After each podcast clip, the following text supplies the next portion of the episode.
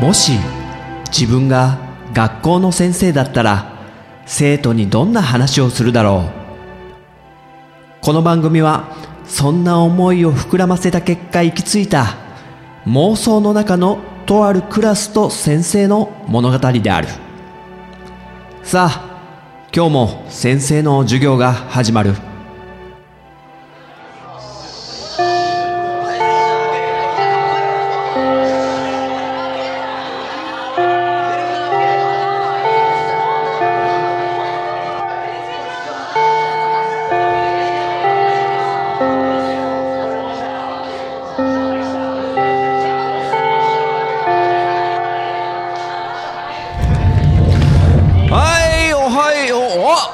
おどうしたどうしたどうしたどうした？おいおいおい何取っ組み合ってんだよ？やめろって。どうした？おいおいおい。話せ話せって。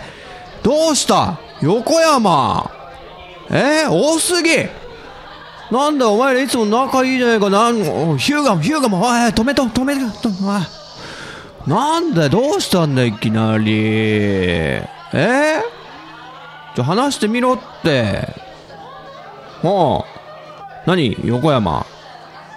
うん。え多すぎに？ああ何？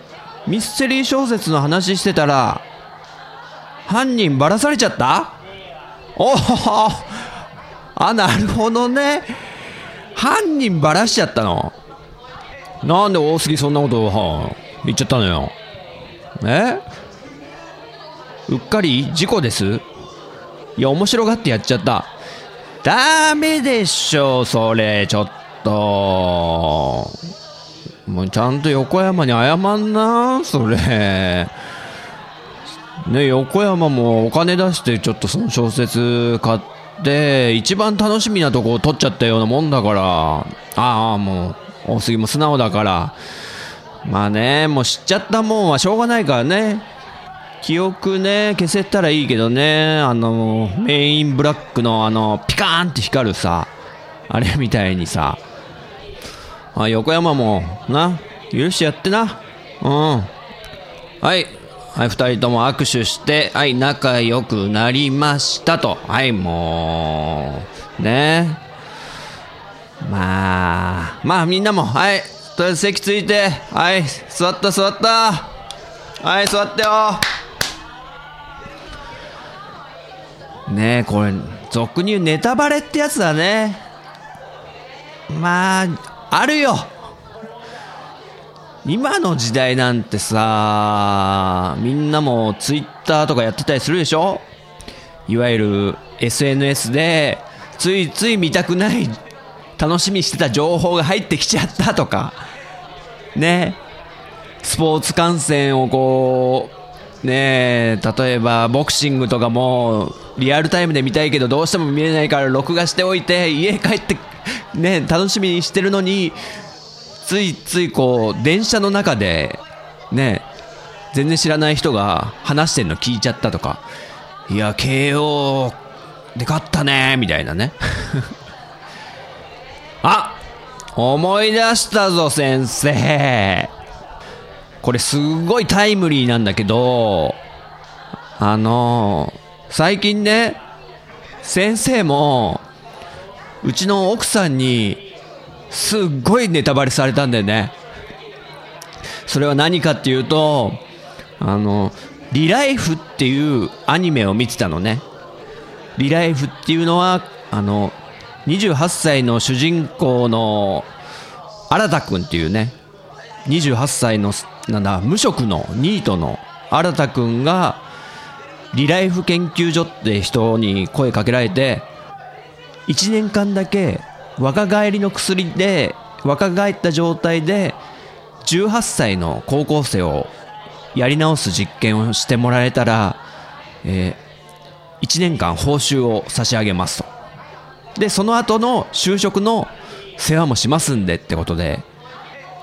でちょっと新田君も飲んでいた勢いもあってついつい引き受けちゃうっていう話なんだけどで実際新田君は28歳から18歳に戻って戻るというかただ若返るだけなんだけど自分がね。タイムリープとはまた違う。でまあね青春時代を送るみたいな話で結構面白くって夢中で見てたそんな時にうちの奥さんが帰ってきてで「あリライフ見てんの?」つって「ああこの女の子ねあれだよねこれこれこうでこういう感じで」みたいなすっごいネタバレをねスパーンと 言ってのけたんですよえー、そうなの？つって俺知らないよそれつって。したら奥さんが「しまった。話しちゃったわ」って顔してまたそれがリアルで「なんだよ」とか思ってもうそれ俺知らないで見たらすごいびっくりして楽しいはずじゃんとか言ってねなんてことがあったのよちょっと。夫婦がね揉めたっていうね。いやだから今横山と大杉が揉めてるのもねなんかねちょっとわかるよね。ねついうっかり言っちゃうとかまあ人間ですからしょうがないとはいえまあ気をつけなきゃいけないことではあるよね。先生もできる限りねこうみんなにいろいろ話してきたけどなんか映画とか漫画とかアニメの話してきたけどどこまでがネタバレなのかとかいう線引きもやっぱあるしここまで話したらさすがに言い過ぎだろうみたいな。それね決定事項があるわけじゃなくて規約とかで決まってるわけでもないしマニュアルがあるわけでもないから結局自分のなんださじ加減になってしまうんだけどあじゃあもう今日はネタバレの話しよっか。そういうね。まあこれを聞いてる生徒の中にもねポッドキャスト科の生徒さんもねいっぱいいると思うけどね。ポッドキャストの番組でも番組によってはもうスパンと 気持ちいいぐらいに ネタバレを放り込んでくるのとかもあったりしてね。まあ最近に言うとね僕だけがいない街のねネタバレをスパンと言ったとこがあってね先生びっくりしちゃったけどね 先生はもう読んでたから漫画読んでたからよかったけどこれちょっと知らなか知らない人が言ったらまずいんじゃねえっていうのとかもあったりしてね。でもなんかその番組はまたその番組でなんだろう過去にも何回かそういうのを聞いてたんであそれがカラーなんだなぐらいのね気持ちでね。そうなんですよ。なだから難しい。どこまで話していいのかとか。あと古い作品だから言っちゃっていいんじゃないの？ラスボスはあいつだよねとかね。ここはもう最近のこのネット環境ならしょうがない。だからネタバレの可能性がある。ねそういうメディアとかはもう自分が知りたくなかったら聞かないに限るとりあえず作品を見るまで。うん。これだから自己責任として考えるのが今の世の中としていいのかもね。一応先生はポリシーとして今回はネタバレありで話しますよとかは一応言うようにはしてるけどでもいろいろね過去に自分で配信した番組とか聞いてると結構スパンと言ってる場所とかもあったりしてなかなか守れてないルールではあるよね。最近ちょっとこれはひどいなと思ったのがすごい身近な人たちで先生が放課後やってる秘密基地ってバンドで、まあ、スタジオで集まってねあの待合室みたいなとこでくっちゃべってたわけなんだけどメンバーで。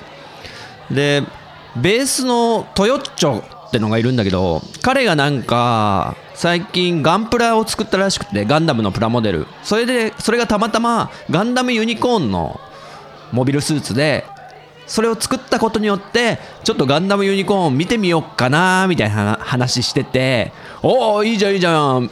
見なよ見なよって俺とあとキーボードのミッチーさんってのがいるんだけどまあ言ってて。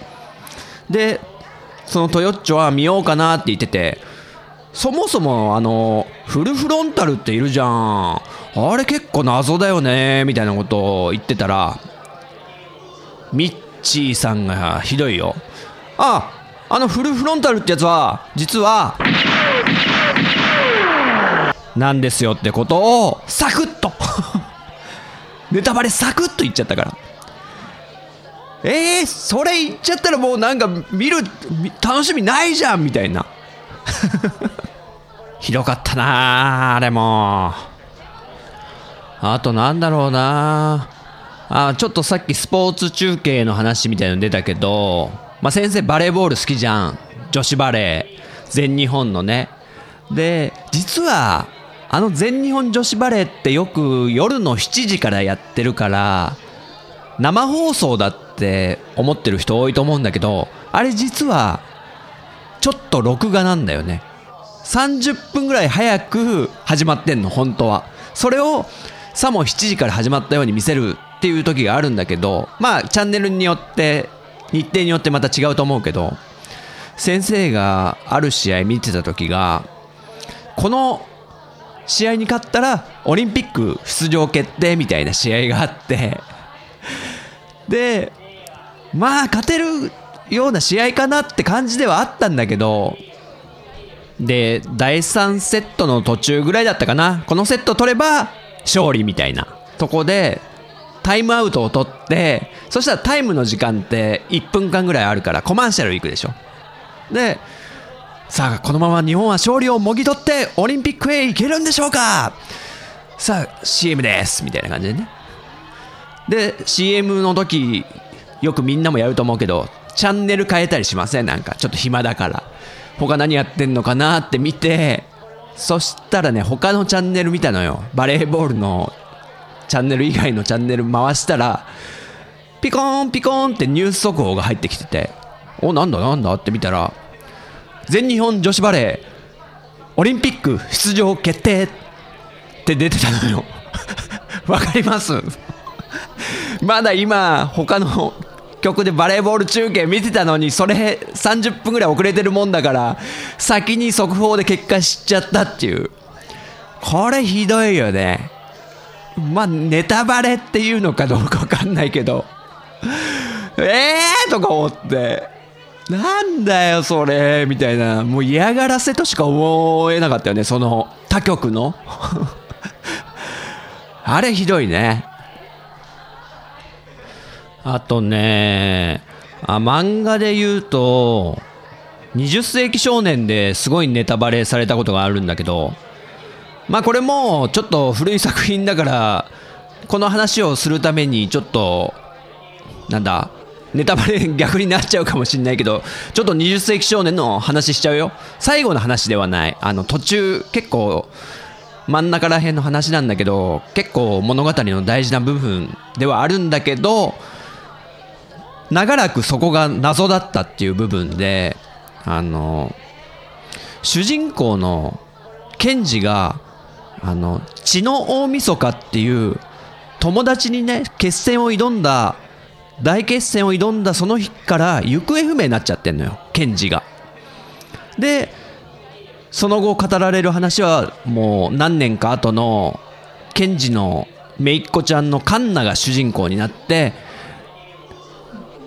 で物語が進んでいく。だから結局ケンジは生きてるのかどうなのかわからないみたいな。でも生きててほしいな。頼むからケンジ生きててくれみたいな感じで見てるわけですよ。でそういう20世紀少年ファン同士でこうある職場に勤めてた時に、まあ、同僚の女の子もすごいファンで20世紀少年の。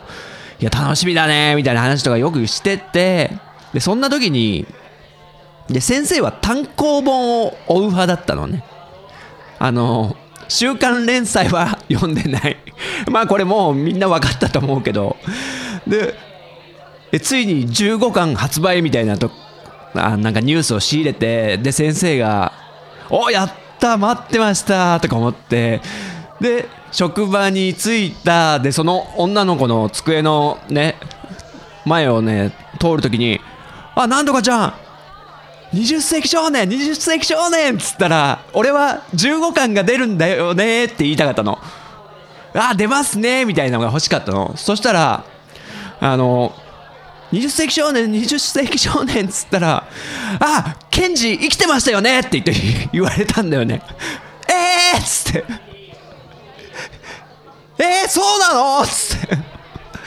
週刊連載の方では、ケンジの、あの、ね、生存が確認されたと。うわーとか言って、もう、マジでね、地面にね、転がったよね、俺。ズコーみたいな。で、その女の子も、うわー陣太さんすげえ楽しみにしてんのに、間違った、言っちゃったとか思ってね、なんてこともありましたと。あ、みんなもなんか、うんうんうん、わかるわかるって感じで見てるけど、多からず少なからずみんなそういう経験はあるんだね。加害者であり被害者であるみたいな。ああ、うん、うん。矢沢もあるある。椎名も。ねえ、あとね、ああ、CM でネタバレみたいのもあるよね。まあネタバレっていうか、先生が宣伝する側だったらそれ出さないけどなって思ったんだけど、あの、ロード・オブ・ザ・リングっていう映画があるでしょ。まあこれもまた、その、ネタバレっていう話をするためにネタバレになっちゃうかもしれないけど、もし聞きたくない方は、えっ、ー、とね、3分ぐらい飛ばすといいかもね。ロード・オブ・ザ・リングの話しちゃうよ。まあ序盤の話だから、あれ3部作で、あの、2部の話するんだけど、今から。あの、ロード・オブ・ザ・リングってそもそも先生結構好きで原作を読んじゃうぐらい好きだったのね。もともと原作ファンで、で、それが映画化されたってことで、もうすごい良かったのよ。実写化されて、あ、これ全然正解だと。きちんと作ってくれた。2作目も楽しみだなと。3作、全3作ある中の2作目も楽しみだと。で、最初どういう話かっていうと、あの、世界を滅ぼす力のあるリングを、えー、人間が持って、あ、ホビット族のね、フロドっていう主人公が持ってて、で、それを滅びの山っていう火山に捨てに行くって話なんだよね。こんなものはもう誰も持ってない方がいいと。溶かしてしまう。で、滅びの山でしか溶かすことができない。で、それをもう険しい道なんで、それ、フロードが行くんだけど、で、みんなでサポートしてあげる。その中で、ガンダルフっていう人間の魔法使い、おじいちゃんのガンダルフっていうのが、すっごい頼れるリーダーで、で、巨大な、ね、強大な魔法も駆使してみんなを守りながら、えー、旅するんだけど、で、旅の仲間が全員で9人いるんだよね。でガンダルフはもう時には厳しいけどでもすごいなんだろうな優しい人で情に熱い人でフロドのことすごいいつも気にかけてくれて絶対に君を滅びの山まで案内するぞ。わしについてこいみたいなね。もう超頼れるおじいちゃん魔法使い。それがですね第1部のクライマックスであの炎のモンスターのあの召喚魔法でファイナルファンタジーに出てくるイフリートみたいなやつが襲いかかってきてその9人の仲間たちのとこに。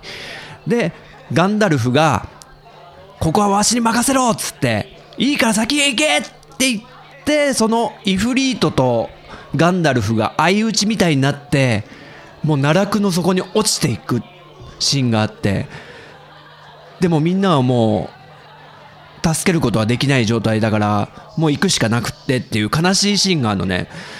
ああ、ガンダルフが、ガンダルフ、ガンダルフっつって、もうみんな悲しんで泣いちゃって、でも彼がいなくて、いなくなっても行くしかないと。それがガンダルフの望みだみたいな。で、でもその第1部の最後は、その8人の仲間がもう敵に襲われて、もうバラバラになっちゃうっていうところで終わるんだけど、そしたら第2部楽しみじゃん。でも先生は原作知ってるから、もうどうなるかみたいなことは知ってるけど、でも先生はファンとして、もう第2部もぜひ、まだ見たことないこの話を知らない人に楽しんでもらいたいなってすげえ思ってんのね。で、で、この映画3部作ってやっぱり、まあ1年おきぐらいだったかな。結構間を空いて、第1部が終わって DVD 出て、で、いよいよ公開だって時に、よーし、来た、待ってたぜって俺思って。で、ガンダルフがね、もう奈落の底に落ちて、生死不明、そして、8人の仲間が、えー、離散してしまった。離れ離れになってしまって、さあどうなる第2部ってことで、えー、宣伝が始まるわけですよ。テレビで CM が。ロード・オブ・ザ・リング2つの塔。えー、今春上映開始みたいなね、ロードショーっつって。で、その宣伝でいろんな、まあ、名シーンがね、第2部の名シーンがいろいろある中で、先生がね、ズコーってなったシーンがあるんだけど、それが、まあ、お察しの通り、皆さん、もうお察しの通り なんか、一人の白馬に乗った魔法使いのおじいちゃんが、あの、いっぱい軍勢を連れて崖を降りてくるシーンがあるのよ。行け行くのじゃー突っ込めみたいな、うわードドダドドドドダダみたいな。で、その、ね、白い魔法使いみたいなおじいちゃんよく見ると、ガンダルフなんですよ。生きてるって出してんじゃん、もう CM でも。なんだよ、とか思って、先生。先生はもう原作も読んでる時に、あ、まさか、嘘だろガンダルフ生きてたやったーってさ、そういう喜びをもう他の人にも味わってもらいたいのに、もう、これからロードショーっていう前のテレビの CM でもうガンダルフが生きてるってのネタバレじゃん、それとか思ってさ。ねえ、もうそういうこともありましたね。で、まだちょっと、ここまではね、ちょっとジャブでいや、本当に話したい話があったんだけど、ネタバレで。結構時間経っちゃったから、また次にしよっかな。ね。うん、こっから話し始めると多分ね、40分ぐらいいくぞ。授業終わっちゃうぞ。またキンコンカンコンって始まっちゃうからね、ちょっと今日は授業しようちょっとみんなもちょっと覚えといてね、先生すぐ忘れっから、先生ネタバレの話続き聞きたいよとかね、こう、声かけてくれたら、やるからちゃんと。うん。はい、ということで、はい、前回のおさらいからね、はい、イヤホンの断線のえー、直し方、もしくは断線を防ぐ方法。はい、じゃあ、アラゴルン、答えて。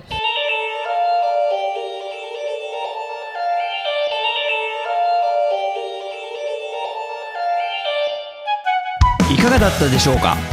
このようにこの番組は私陣太が自分の話したいことを先生風に生徒に語るスタイルとなっています。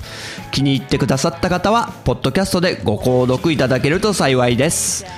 そして iTunes ストアのレビューで評価していただくと大変励みになります。人学 Twitter アカウントのフォローもお待ちしています。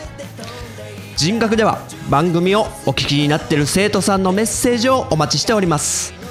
ツイッターハッシュタグカタカナで人に漢字の学ぶで人学と書いて投稿してください。ご了承いただきたいのが2点。私が先生視点で受け答えさせてもらうこと。そして全ての投稿は拾えない可能性があること。これを納得の上ツイートしていただけると幸いです。現時点ではあえてメールアドレスお便りフォームブログコメント欄は開放してません。長文となる場合は人学アカウントに DM でお送りください。それではまた次回の授業でお会いしましょう。さようなら。